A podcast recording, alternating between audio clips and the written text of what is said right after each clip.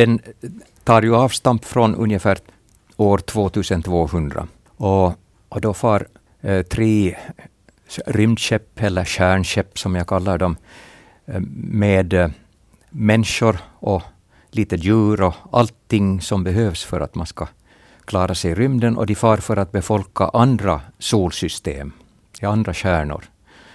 Och, och, och, den boken handlar i, egentligen i stort sett om just den färden. Den beskriver hur det är att, att vara hundratals år i rymden enbart i, ett, i, en, i en plåtburk så att säga i ett, i ett uh, rymdskepp och, och det enda man ser utöver det så det är stjärnhimlen åt alla håll. Och, och, det, här, det här pågår då i flera generationer eftersom det är många hundra år. Så, och det, här, det här är då en, någonting som sen leder till de här olika äventyren och, och, och ska vi säga lite hemskheter och sånt som händer på vägen. Att människorna, somliga börjar tappa kontakten med verkligheten och de tror inte riktigt på vad de får lära sig om att man kommer från en planet och att, att de här prickarna, lysande prickarna, de ser att det är väldiga, väldiga solar och att man är på väg mot en annan värld. Så det, det leder till uppror och, och äventyr. Och, och största delen av boken handlar egentligen om just den här färden. Men nu är man framme i den här nästa boken. Jo, och, och huvudtema här kan vi säga då gäller hur människorna har klarat sig på de här befolkade planeterna. Så det är ungefär om i stort sett om tusen år, alltså tusen år framåt från vår tid så, så är det i, det i det solsystem som är längst bort från jorden på en över tio ljusårs avstånd. Så där först får vi, se, får vi uppleva lite äventyr där och så kommer man eh, överens om att man ska utrusta det här gamla stjärnskeppet som man har kommit dit med, som heter Salome, som har, som har hängt, hängt i rymden utanför planeten. Så det, det rustar man upp och, och så far man på en, så skickar man en expedition, vi skulle kunna kalla det en retroexpedition, tillbaks för att titta hur det har gått på de andra, i de andra solsystemen som är befolkade. Och det, det är egentligen det som den handlar om, att, att de, de kommer sen till, till två andra eller först, först får man veta, som jag sa, hur, hur, det har, hur människan har anpassat sig just till det här första solsystemet, solsystemet som de startar ifrån och sen kommer de till näst, till ett annat och upplever äventyr där och sen till det tredje. Och det är då olika, olika miljöer. Eh, en del bor vid en, vid en stor vit sol som gör att det blir väldigt varmt på planeten. Andra bor vid en liten röd sol som gör att det blir att det är mera kylslaget, mest kallt. Och, och sen finns det också sådana som har helt enkelt byggt åt sig en jättestor rymdstad som, som, som svävar runt en planet och, och, och finns där. Och, och de, där, det där, de här olika miljöerna har gjort har folk anpass, har de här människorna anpassat sig till på olika sätt under hundratals år. Och, och det, så det blir olikheter i, i både samhällssystem och, och hur man ser på människan. Och, och, och somliga är, är mera krigiska av sig och andra är, är mera, lite, lite mera fridsamma. Så det, det är nu sånt här som det handlar om. Och där, det, det är det som, som är de här olika äventyren som, som boken då handlar om. För det, det är nog, händer en hel, hel del saker. Ja, det är olika förutsättningar de här människorna har och, och, här visar det tydligt på människans förmåga att anpassa sig. Jo, jo det, det vill jag också få fram, att människan klarar sig nog i väldigt olika miljöer och det har man ju faktiskt, faktiskt sett på jorden också.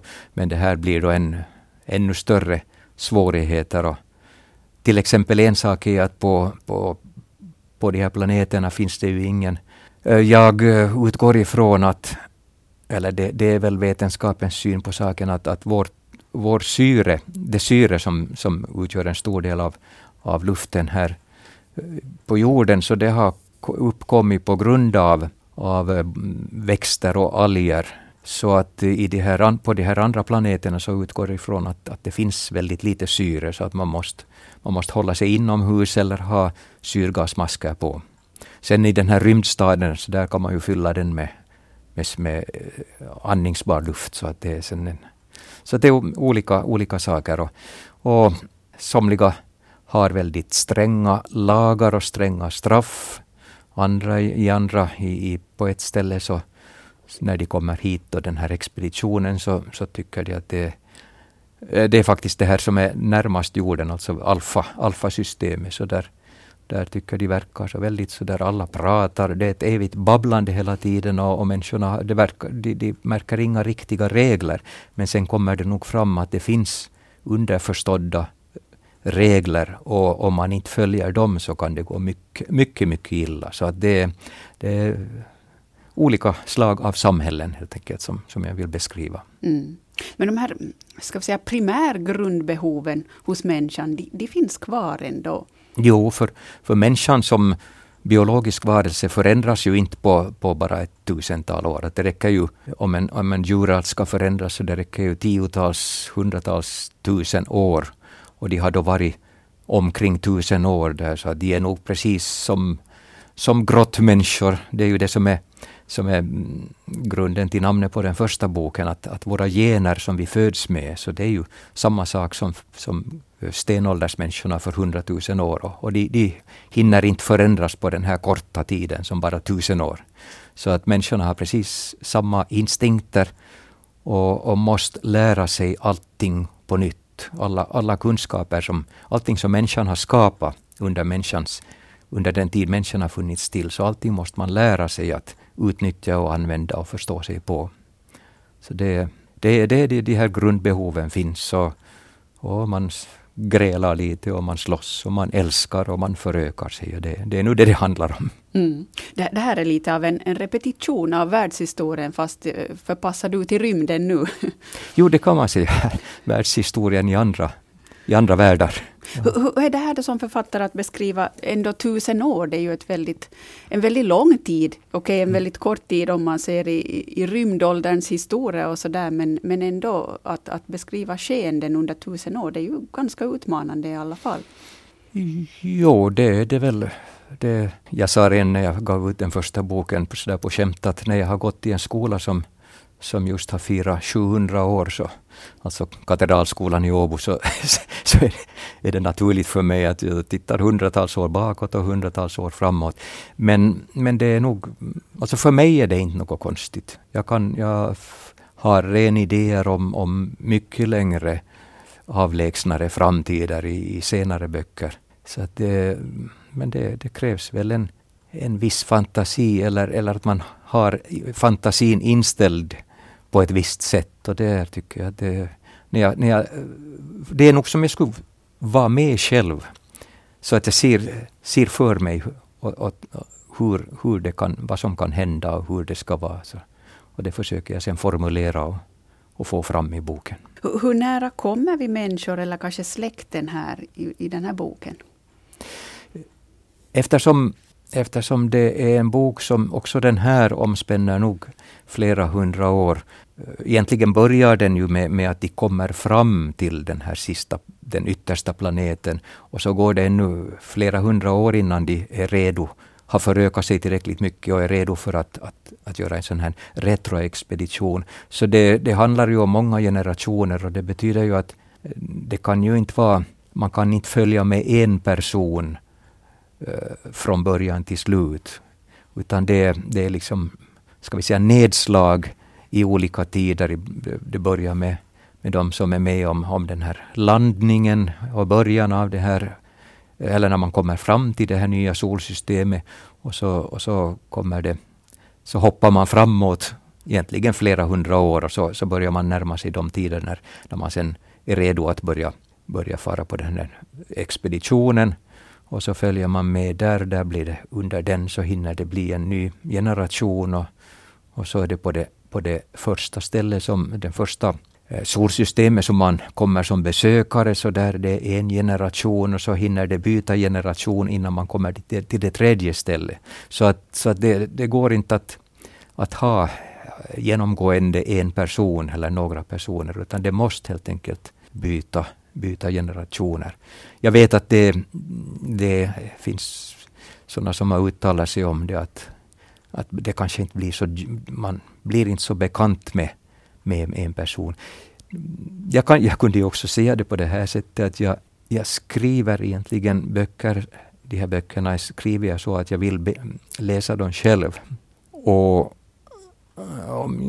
jag skulle inte orka läsa om en person igen, genom en hel bok. Då skulle jag titta i början och titta i slutet och bläddra lite och skulle säga jaha, det var det.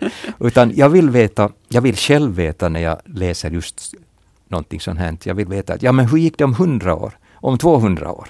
Och eftersom jag är tvungen att läsa igenom den gång på gång innan den är färdig, så då, då måste jag ju ha en bok som jag kan läsa och vill läsa själv. Och det är faktiskt så fortfarande med den där första boken att det händer ibland när jag tittar i den och börjar så, så måste jag nog läsa en episod till slut för att se hur det skulle gå. mm. Har, har de, här, de här människorna, de här um, befolkningarna, har de, har de kommit fram till in, sådana insikter som, som inte vi har, som lever nu, kommit fram till? En, är, de, är de fiffigare än oss? Nej, nej det är de nog inte.